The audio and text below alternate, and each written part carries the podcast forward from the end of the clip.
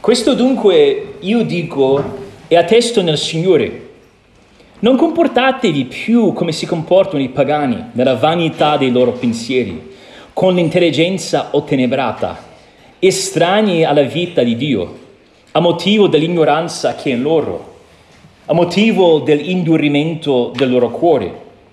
Essi, avendo perduto ogni sentimento, si sono, abbon- si sono abbandonati alla dissolutezza fino a commettere ogni specie di impurità con avidità insaziabile.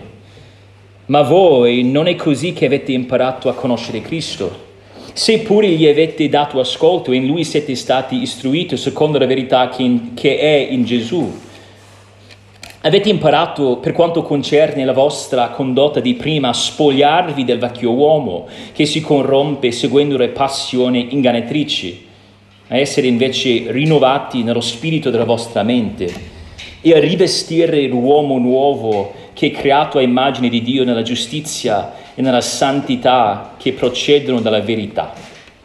Preghiamo. O oh Signore, benedici la predicazione della tua parola, fa che possiamo metterci in discussione. Vogliamo che la nostra vita sia uno strumento per glorificare Cristo Preghiamo stamattina che possiamo valutare il modo in cui la nostra mentalità, il nostro pensiero faccia o non faccia proprio ciò. E preghiamo questo nel nome di Cristo. Amen.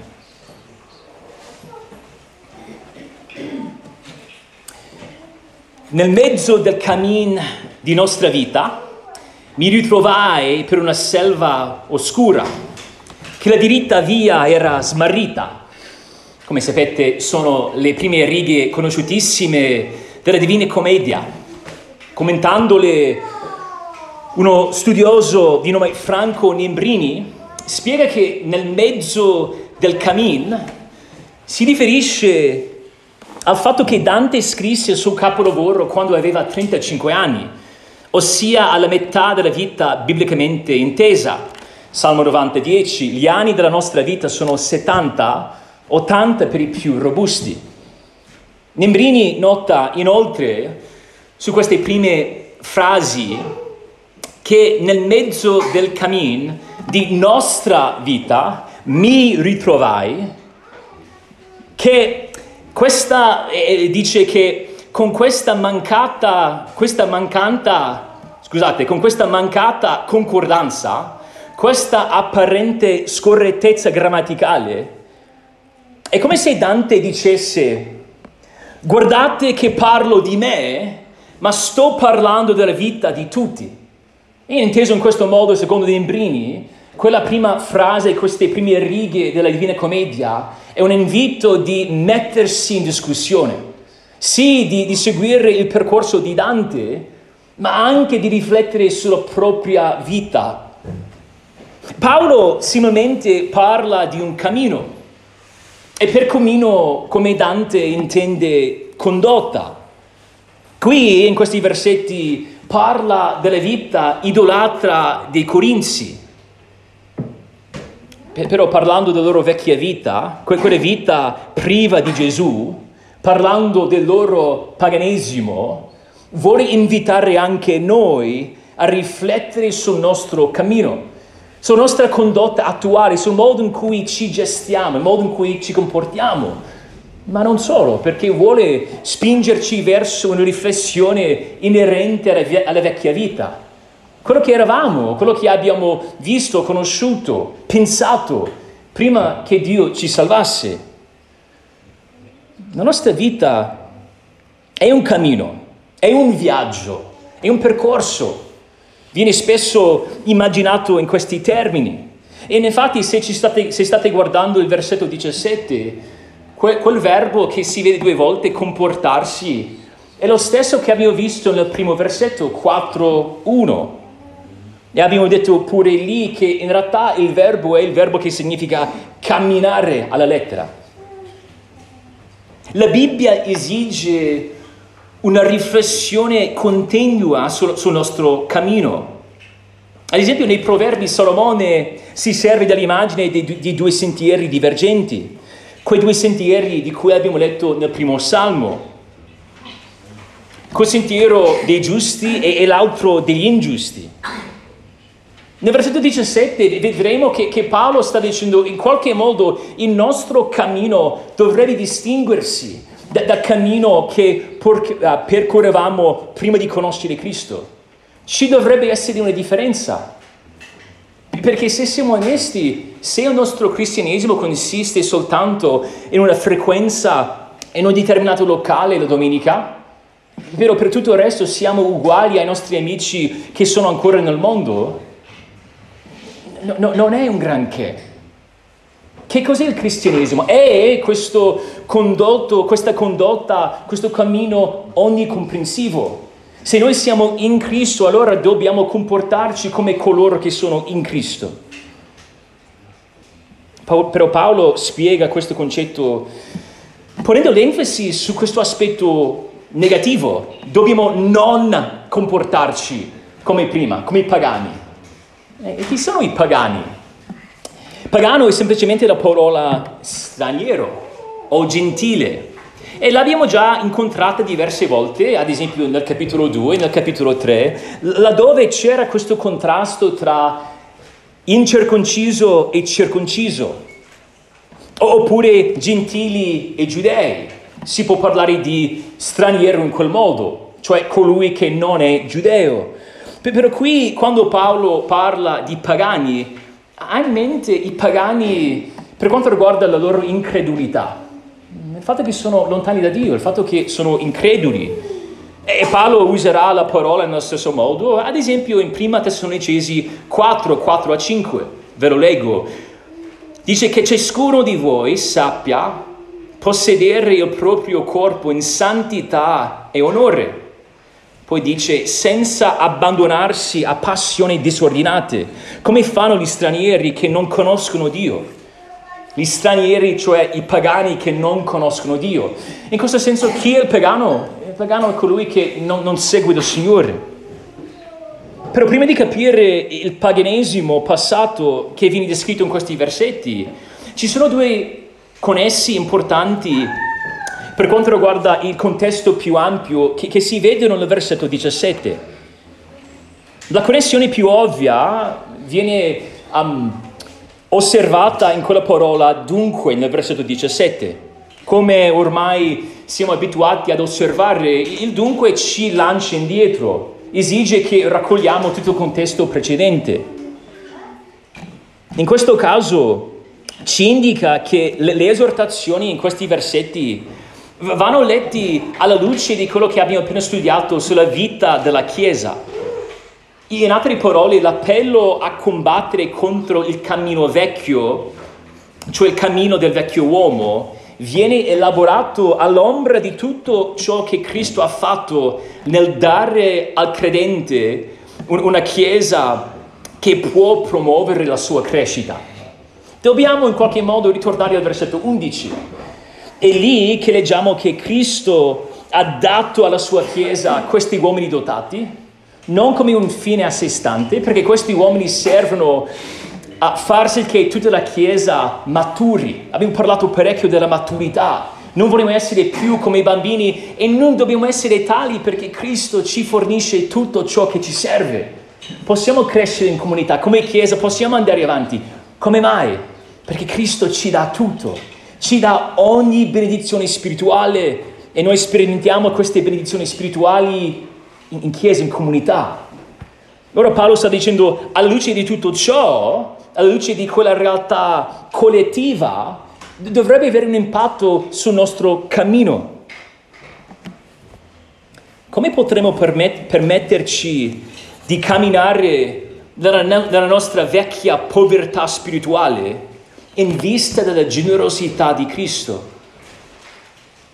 Per di più, se, se state guardando sempre al versetto 17, quella frase non comportarvi più nel versetto 17 ci fa pensare al versetto 14, dove dice affinché non siamo più, non comportatevi più, nel versetto 14, affinché non siamo più come bambini.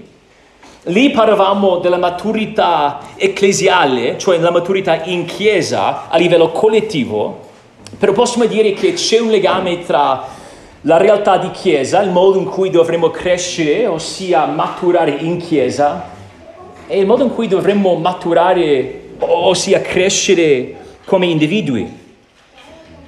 Possiamo dire che la maturità ecclesiale dovrebbe spingerci verso la santità individuale.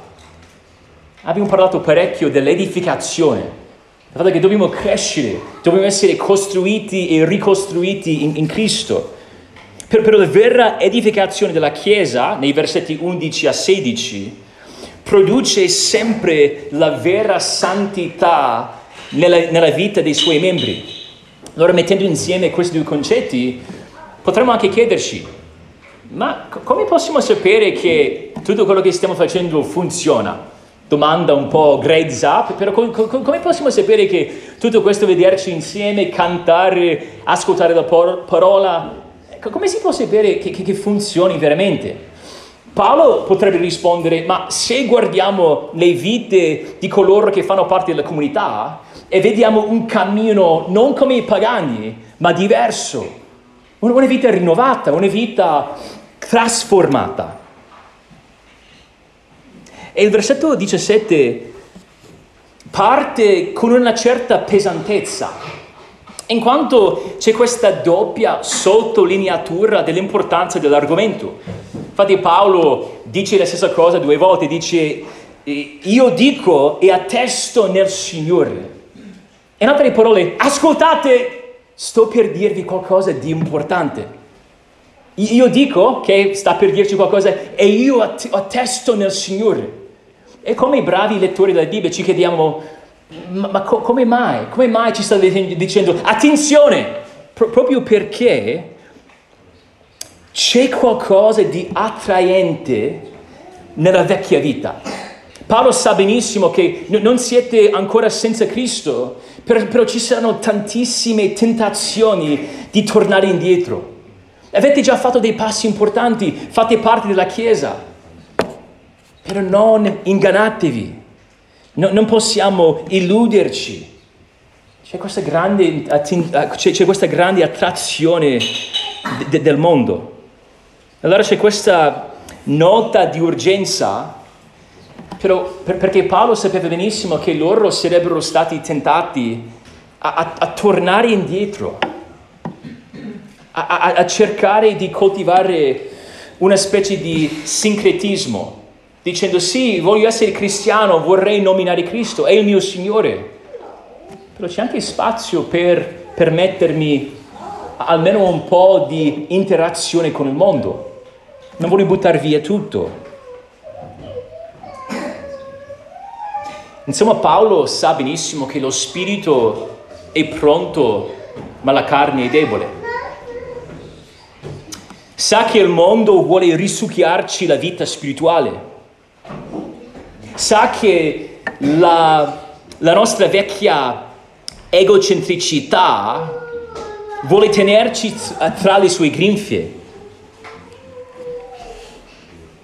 Se siamo in Cristo, se per usare il linguaggio che si vedrà tra qualche settimana, se abbiamo imparato Cristo, se siamo stati veramente istruiti da Cristo, se la nostra vita non è la nostra, ma se apparteniamo a Lui, allora dobbiamo capire come combattere nella sua potenza.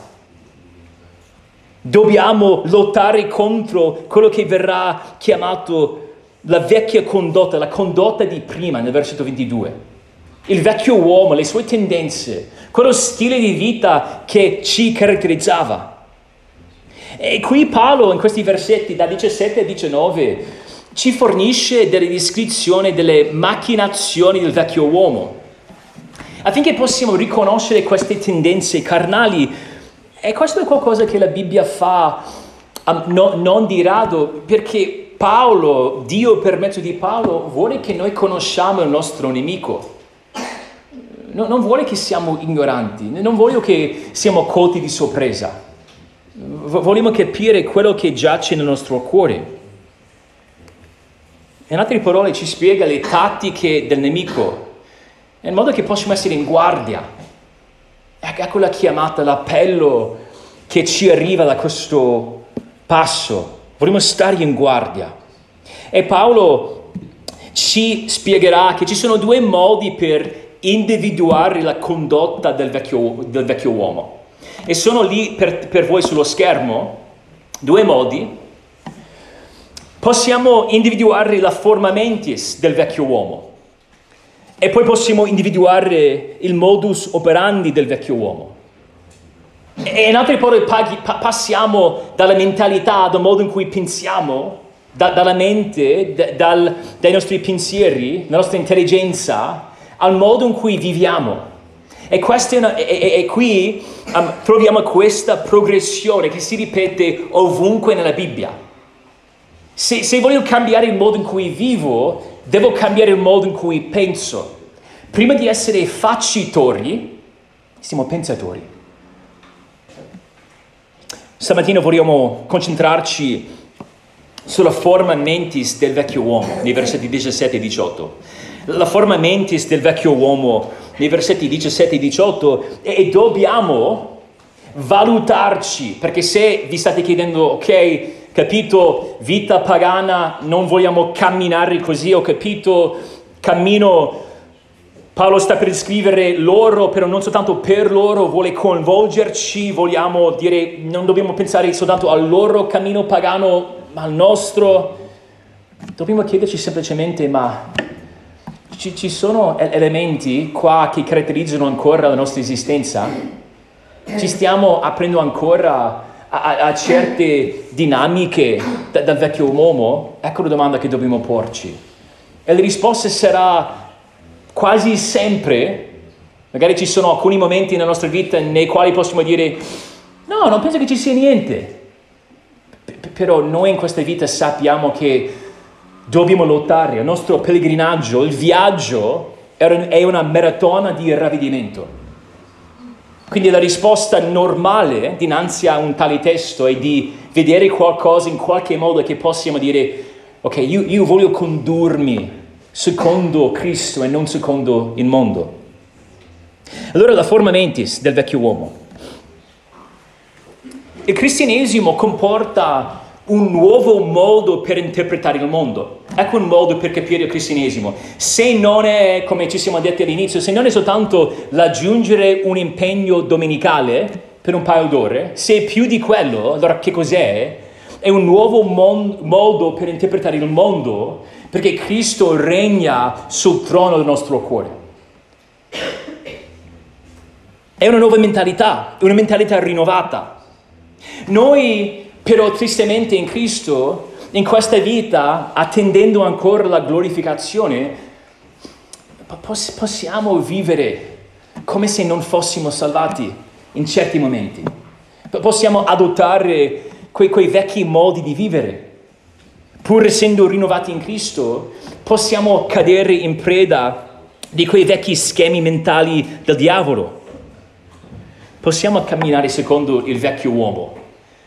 E se la perfezione fosse stata possibile, Paolo non, non avrebbe dovuto darci tutti questi comandi, tutte queste esortazioni, tutti questi appelli a, a fare attenzione. Dobbiamo essere attenti ai pensieri mondani che si infiltrano nella nostra mente. Sappiamo che la conversione, cioè quel momento iniziale della vita cristiana, il momento in cui si entra, si diventa cristiano, c'è la fede e il ravvedimento. Metanoia, cioè un cambiamento di mentalità, una trasformazione di mente, di pensiero. Però soltanto l'inizio, perché, perché questo ravvedersi e rinnovarsi la mente continua per tutta la vita.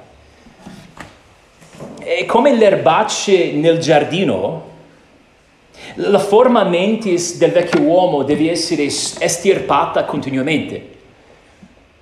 Non posso dire ogni lunedì il primo lunedì del mese mi occupo della valutazione del modo in cui sto pensando. Poi mi sistemo, sistemo tutto, poi vado avanti. Non, non, non funziona così. Si tratta di essere in guardia continuamente. Possiamo descrivere secondo i versetti 17 e 18, la forma mentis del vecchio, del vecchio uomo in tre modi. Abbastanza semplice. Questa mentalità è vana, ottenebrata e ateistica. Vana, ottenebrata e ateistica. Prima possiamo dire che è una mentalità vana. Dice nel versetto 17, come si comportano i pagani nella vanità del loro pensiero. E quando parliamo di tentativi vani, intendiamo tentativi falliti. Non erano in grado di arrivare all'obiettivo. Ecco qualcosa di vano. Qualcosa di vano è qualcosa che ha uno scopo e non può arrivarci. Se pensiamo alla nostra facoltà di ragionamento, possiamo affermare che fu creata da Dio con uno scopo in altre parole possiamo dire che la nostra facoltà di ragionamento fu ordinato ad un fine. Dovrebbe glorificare Dio. Dio l'ha progettata così. Possiamo pensare, possiamo ideare, cogitare. Tutte capacità dataci da Dio, però hanno un, uno scopo. Quando funzionano come dovrebbero, sono teocentriche, cioè hanno Dio al centro. Un altro, sarebbe, un altro modo per dirlo sarebbe quello da dire esistiamo per rispecchiare Dio. Siamo noi l'apice della sua creazione in quanto portatori sua, de su, della sua immagine. Però la nostra caducità vanifica la nostra mente. E possiamo dire che l'intelligenza o il pensiero del pagano, cioè colui che è fuori di Cristo, è vano, non perché non sia intelligente. Ci sono diversi non credenti che sono intelligenti, che possono riflettere, che possono usare la facoltà di ragionamento. P- però si parla di vanità perché il suo pensiero non può arrivare a- a- al suo obiettivo all'obiettivo per il quale è stato creato. Perché, perché fuori di Dio l'incredulo si serve della sua mente per innalzarsi, per comportarsi come vuole lui.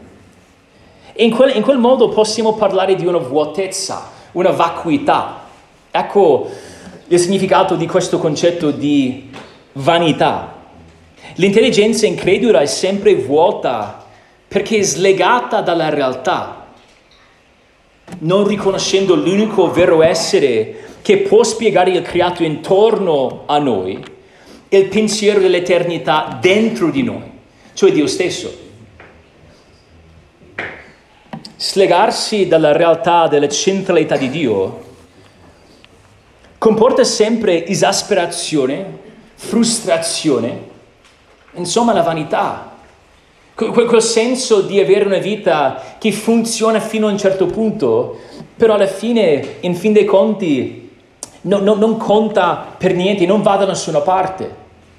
Ecco il motivo per cui il predicatore, l'ecclesiaste, in Ecclesiaste dice vanità di vanità.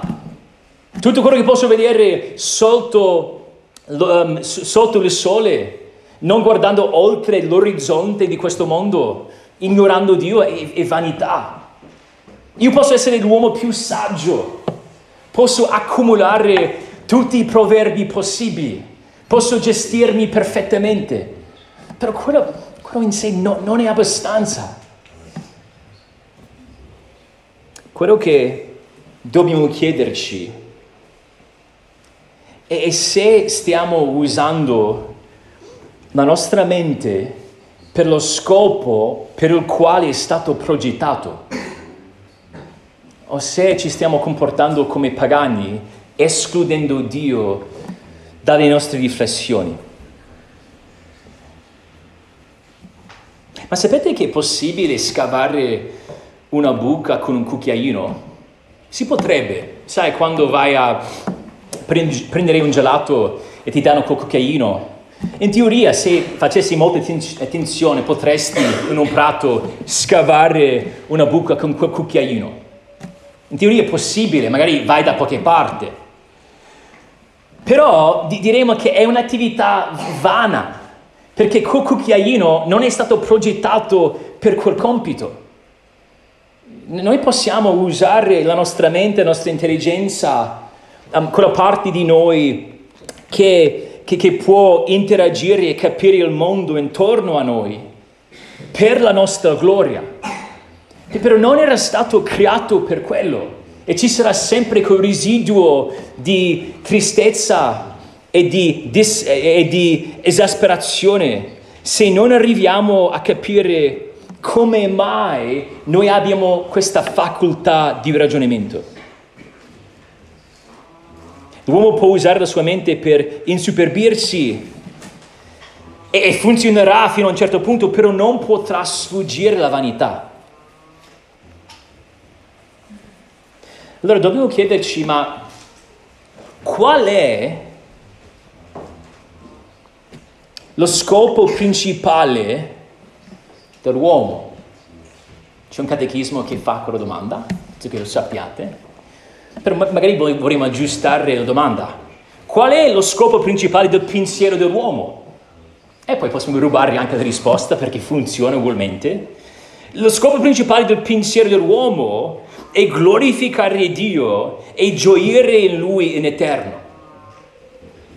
Se quello è il modo, um, lo scopo per il quale la mia mente è stata progettata, posso semplicemente chiedermi co- come sto usando le mie facoltà cognitive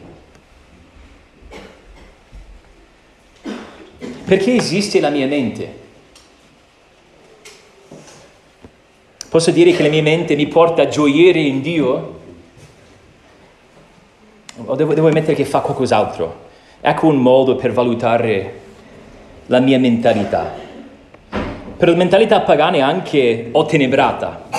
Dice all'inizio del versetto 18, con intelligenza ottenebrata. E, e non possiamo non vedere l'enfasi sulla mente perché ci sono tutti questi sinonimi. Siamo passati dal, um, dai loro pensieri all'intelligenza e parleremo di ignoranza e, e, e così via. Però qui si tratta di un'oscurità morale.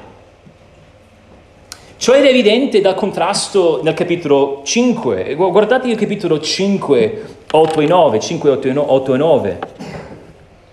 Perché in passato eravate tenebre, ma ora siete luce nel Signore. Comportatevi come figli di luce, poiché il frutto della luce consiste in tutto ciò che è bontà, giustizia e verità. L'incredulo nella sua intelligenza è ottenebrata perché si ribelle contro la rivelazione di Dio la, le, sue, uh, le sue valutazioni morali sono condizionate dal peccato.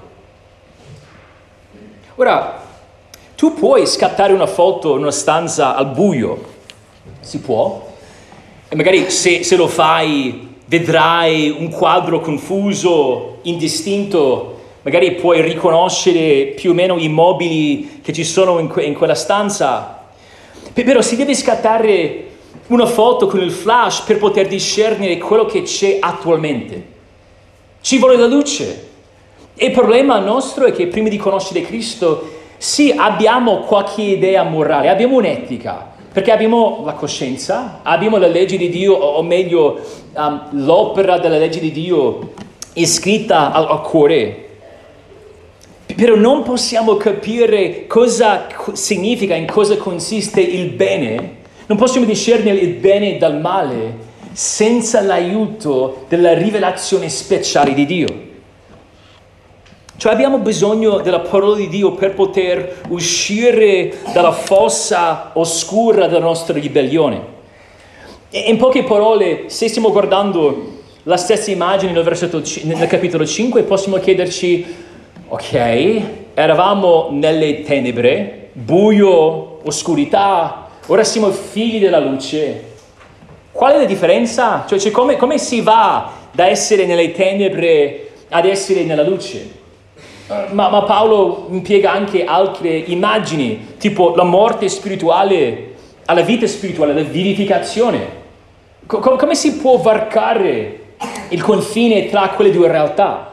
Ci vuole lo Spirito che agisce per mezzo della rivelazione speciale di Dio, cioè la sua parola, la, la, la Bibbia. Per essere illuminati abbiamo bisogno che Dio ci spiega chi siamo, chi è Lui e chi sono gli altri. Perché fino a quel punto è come se scattassimo delle foto al buio. Vediamo delle cose, però Signore che deve darci la capacità di vedere con una nitidezza o chiaramente. Gesù è la luce del mondo. Gesù illumina le nostre tenebre e lo fa per mezzo delle pagine delle scritture. Allora dobbiamo chiederci se stiamo camminando al buio. E possiamo chiederci questo, ma quando noi valutiamo come stiamo andando moralmente, quando valutiamo certe decisioni che prendiamo, dobbiamo chiederci se lo stiamo facendo secondo un criterio di giudizio umano, cioè se stiamo creando per noi stessi una nostra moralità, una nostra etica di testa nostra che funziona per noi, cioè il bene e il male viene definito da noi stessi, dal nostro cuore. E semplicemente detto dobbiamo chiederci se stiamo vivendo nella luce, servendosi della parola di Dio per illuminare la nostra strada. Possiamo chiederci se quando valutiamo il bene e il male lo facciamo secondo il cuore di Cristo o, meno. Noi, noi, viviamo come se avessimo l'intelligenza ottenebrata quando la parola non è una lampada al nostro piede e una luce sul nostro sentiero. il pagano aveva anche, ha anche una mentalità ateistica. In Efesini 2 Paolo diceva, questo è 2.12, dice che ricordatevi che in quel tempo eravate senza Cristo, esclusi dalla cittadinanza di Israele ed estranei ai patti della promessa, senza speranza e senza Dio nel mondo. La stessa parola, estranei, però lì, nel capitolo 2, parlava del fatto che eravamo esclusi da, da, dal patto, da, quel rapporto, quella relazione con Dio. Non ne facevamo parte. Però qui sta, sta dicendo qualcos'altro. Qui dice che eravamo, questo è 4, 18, estranei alla vita di Dio, estranei alla vera contemplazione di Dio. Vivevamo per noi stessi e la cosa più assurda è che la vita pagana è sostenuta da Dio stesso. E benché Dio ci desse la vita, il respiro e ogni cosa, non lo glorificavamo e non lo ringraziavamo come Dio. La nostra vita era incentrata su noi stessi. Pensavamo che la nostra vita fosse da noi stessi, per mezzo di noi stessi e in vista di noi stessi. Se guardate il testo ci dà due cause di questa mentalità. Guardate il versetto 18, noterete due volte la, la, la frase a motivo di. A motivo di. E, e il primo motivo è, è che possiamo dire che questo ateismo era causato dall'abbracciamento dell'ignoranza. Parla di ignoranza nel versetto 18, a motivo dell'ignoranza che è in loro. Però qui si tratta di un'ignoranza volontaria. E, ecco il significato di quella frase in loro. L'uomo ribelle decide di rimanere nella sua ignoranza. Come un senza tetto che non ha casa e non vuole casa. Ci sono alcuni che vogliono casa e non ce l'hanno, ma altri non vogliono casa. Sanno magari di poter averne una, ma non vogliono casa. Ecco la mentalità che, che Paolo descrive qua, ignoranza volontaria. Magari hanno visto anche certe cose che avrebbero potuto suscitare riflessione e dicono no, no, no, preferisco rimanere nell'ignoranza. Scelgono di, di, di rimanere ottusi, non vogliono essere illuminati. Il pagano in questo senso giace volontariamente nella sua stoltezza. Per, per, di più dice che era un ateismo, il secondo uso di quella frase, a motivo di l'indurimento del cuore era causato secondariamente dall'indurimento del cuore. Il cuore pagano viene calcificato. Qui Paolo contempla un cuore che è arrivato a un punto abbastanza estremo. E magari noi diciamo, ma quello non sono stato io. Magari il Signore mi ha salvato quando avevo c- 5 anni. Non posso dire che ero indurito in, quel senso. Però aspettate un attimo, perché se andiamo indietro ad Efesini 2, all'inizio di quel capitolo, laddove, quel capitolo, laddove c'è un'altra descrizione della, vita vecchia, quella vita prima di conoscere Cristo, pa- parla lì, nel versetto 2, dice ai quali vi abbandonaste, ecco la frase che ci interessa, seguendo l'andazzo di questo mondo. Magari Paolo sta descrivendo un pagano che era più avanti nel, nel, nel, nel peccato, era più avanzato, più sviluppato nelle sue capacità pecca, um, peccaminose. Però ciò nonostante possiamo dire che se o quando eravamo fuori Cristo, eravamo sulla stessa strada larga e andavamo tutti quanti verso la distruzione. È quello stesso spirito che anima i pagani più induriti, animava pure noi. Eravamo nella stessa barca per dire.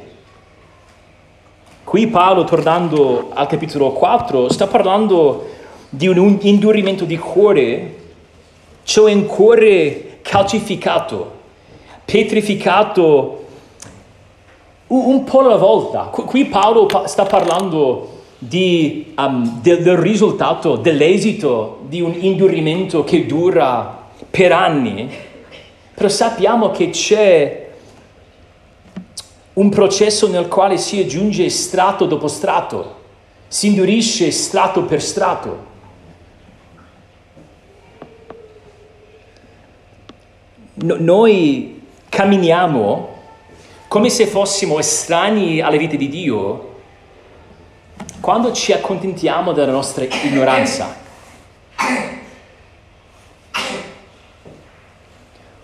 Il pagano è qualcuno che si indurisce il cuore, ha l'opportunità di cambiare, magari arriva alla verità, ma è come quella pianta arida in Geremia 17. Quando il bene arriva, non è in grado nemmeno di andare verso di, di esso, perché così preso dalla sua iniquità. Noi non possiamo, quando vediamo nel nostro cuore un'opportunità per crescere, non possiamo chiuderci gli occhi, non possiamo nasconderci. Quando lo Spirito ci compunge al cuore, dobbiamo interpretarlo come un'opportunità per cambiare. E invece di dire, ah, il Padre mi sta dimostrando qualcosa che non voglio vedere. C'è questa procedura um, di, di, pottura di cui si legge in, in Giovanni 15. Quando siamo tentati di dire non lo voglio, dobbiamo rispondere, dobbiamo contrabbattere al nostro cuore dicendo no, no, no, no, non posso rispondere così. Il mio cammino non si sviluppa così. Non vogliamo scegliere di rimanere ignoranti della vita di Dio, cioè de, de, de, dei suoi attributi. No, non vogliamo lasciare che la durezza si accumuli nel nostro cuore. Noi vogliamo essere, vogliamo essere conosciuti per la morbidezza, per la tenerezza di cuore, per la malleabilità davanti a Dio.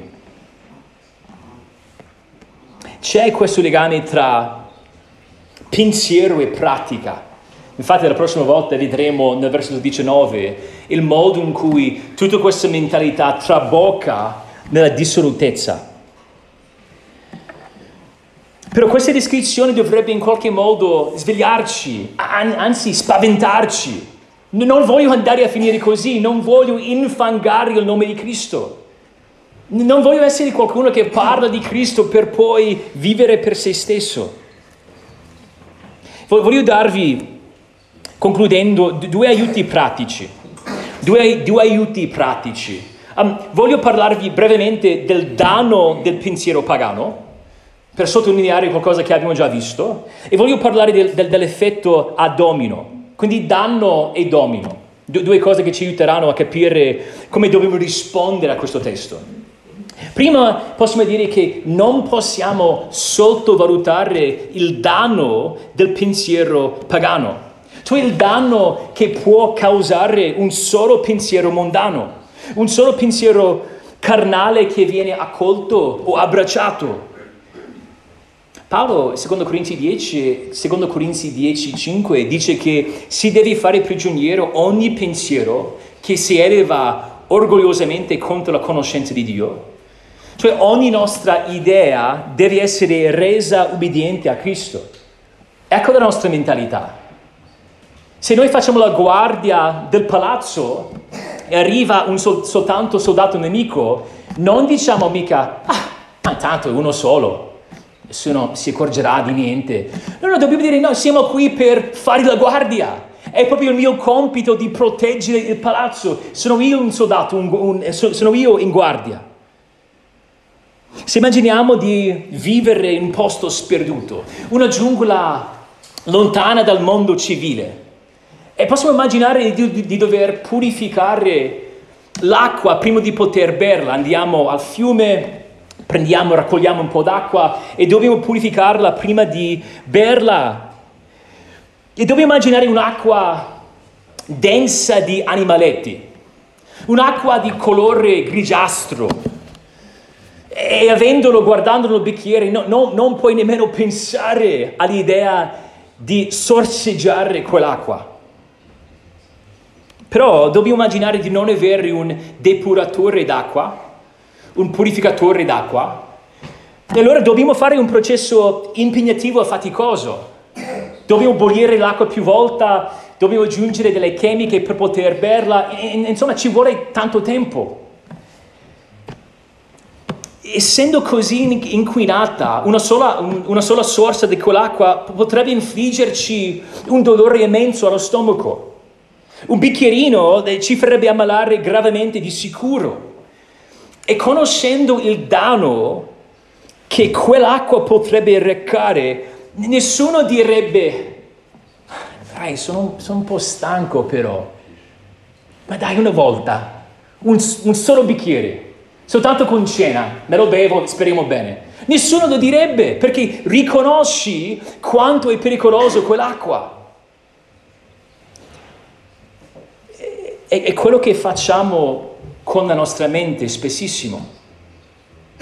Ci accorgiamo che ci sono pensieri che non onorano il Signore, che stiamo pensando in, in modo che se gli altri ne sapessero, saremmo in imbarazzo di, di sicuro. Però noi diciamo, ma intanto è soltanto un pensiero. In realtà è uno solo. E ho pregato stamattina e leggerò le Bibbie domani ci giustifichiamo. Però dobbiamo riconoscere, no, no, non possiamo sottovalutare il danno di un solo pensiero mondano. Ora ci fidiamo della grazia di Dio, sappiamo che Dio ci ama nonostante chi siamo, ecco la bellezza del Vangelo. Perché davanti a un testo così possiamo anche dire, ma vedendo chi sono, perché io posso pensare non soltanto a un pensiero accolto e abbracciato, ma, ma diversi. E come potrò mai essere in buoni rapporti con il Dio del mondo, il Dio santo? Risposta, Cristo. Siamo in Cristo, abbiamo imparato Cristo. Quindi non stiamo parlando di quello che dobbiamo fare per guadagnare il cielo, il paradiso. Stiamo parlando di come appropriarci di quello che abbiamo già in Cristo. Allora non dobbiamo essere scoraggiati e schiacciati, Dobbiamo pensare in questo modo. Abbiamo tutto ciò che ci serve per filtrare quell'acqua in Cristo. Non devo accettare quell'acqua sporca, infangata, inquinata. P- posso riflettere in un modo che Dio sia glorificato, perché sono in Cristo. Filippesi 4:8. Fratelli, tutte le cose vere, tutte le cose onorevoli, tutte le cose giuste, tutte le cose pure, tutte le cose amabili, tutte le cose di buona fama, quelle in cui è qualche virtù e qualche lode siano oggetto dei vostri pensieri. Ecco l'urgenza, l'intensità. Danno, secondo, secondo l'ultimo aiuto voglio parlarvi del domi, cioè l'effetto a, a domino. Tornando alla nostra abitazione nella giungla, so che vorrete tornarci, quando noi abbiamo quest'acqua sporca, no, non possiamo permetterci di mischiarla con l'acqua buona, cioè l'acqua già purificata. Non posso dire semplicemente ma ho un bicchiere di acqua sporca, grigiastra, animaletti, eccetera, però un bicchiere di acqua buona, allora le metto insieme queste due acque sperando di uscire con qualcosa di potabile. Non funziona così. Ecco un principio molto importante nella Bibbia. Un solo pensiero può inquinare tutta la nostra mente. Di nuovo, meno male quando il Padre ci vede, vede Cristo. Meno male l'amore del Padre per me non dipende dalla mia bravura. Però in Cristo voglio fare attenzione, perché a volte siamo disposti ad accogliere questi pensieri pensando, ok, aggiungendo a quello che abbiamo già detto, è un solo pensiero, e poi ci giustifichiamo dicendo, ma ed è soltanto in questo settore, possiamo chiuderlo in quella stanza, di qua vado alla grande, però sappiamo benissimo che la nostra mente non funziona così. Paolo non parla di giungla, acqua da purificare, parla di lievito. Galati 5, un po' di lievito fa lievitare tutta la pasta. Ecco l'idea. Un pensiero carnale non mortificato si muove subito ad attaccarsi e a corrompere altri pensieri che sono pii. Possiamo pensare al modo in cui l'odio e l'amarezza divorano ogni cosa nella loro via. Possiamo pensare a un effetto a domino. C'è un pensiero sbagliato che sporca, che si attacca a un altro pensiero. E magari inizia con frustrazione e scontentezza nel Signore qua, però prima o poi quello arriva a toccare le mie riflessioni in tanti ambienti diversi. E per quel motivo a volte noi dobbiamo essere onesti davanti al Signore, diciamo, c'è qualcosa che non va nel mio cuore ci sono messo male. Le, le cose che mi davano gioia la settimana scorsa ora sono pesanti. E a volte con l'aiuto del Signore possiamo rintracciare un primo pensiero, un insieme di pensieri che ci hanno messo su quella via per mettere in dubbio cose importanti. Possiamo, se non ci piace l'effetto a domino, magari possiamo pensare a, a un effetto valanga che inizia con qualcosa in cima della montagna per creare una forza distruttiva massiccia. Allora, quando si presenta una sola bugia alla nostra mente, do- dobbiamo metterci in guardia. Dobbiamo vivere per Dio, per quella vita vissuta per Dio inizialmente. Pensate alla mente. C'è un mondo nella nostra mente. Dialoghi, sogni. Riflettiamo, pianifichiamo, progettiamo, contempliamo, riflettiamo. Tutto succede interiormente. E il Signore vuole che tutto quello appartenga a Lui. Vogliamo che Cristo sia sul trono della nostra mente. Signore, ti ringraziamo per la tua parola. Ti ringraziamo per il modo in cui ci vieni incontro, per il modo in cui nonostante i nostri dubbi, nonostante il modo in cui noi abbiamo alti e bassi, tu sei sempre lo stesso. E vogliamo che la tua parola diventi sempre la nostra, che possiamo badare al nostro cammino, guardando sempre la tua parola, che la tua parola sia il nostro cibo, che possiamo cibarci di essa e che possiamo imparare come rivalutare il nostro pensiero. Dacci la forza. Padre, ci, ci stanchiamo facilmente e allora ti prego di rinnovarci le forze per poter andare avanti. Prego che noi possiamo vivere nel modo che Cristo sia glorificato, badando alla nostra via mediante la tua parola. E prego tutto ciò nel nome di Cristo. Amen.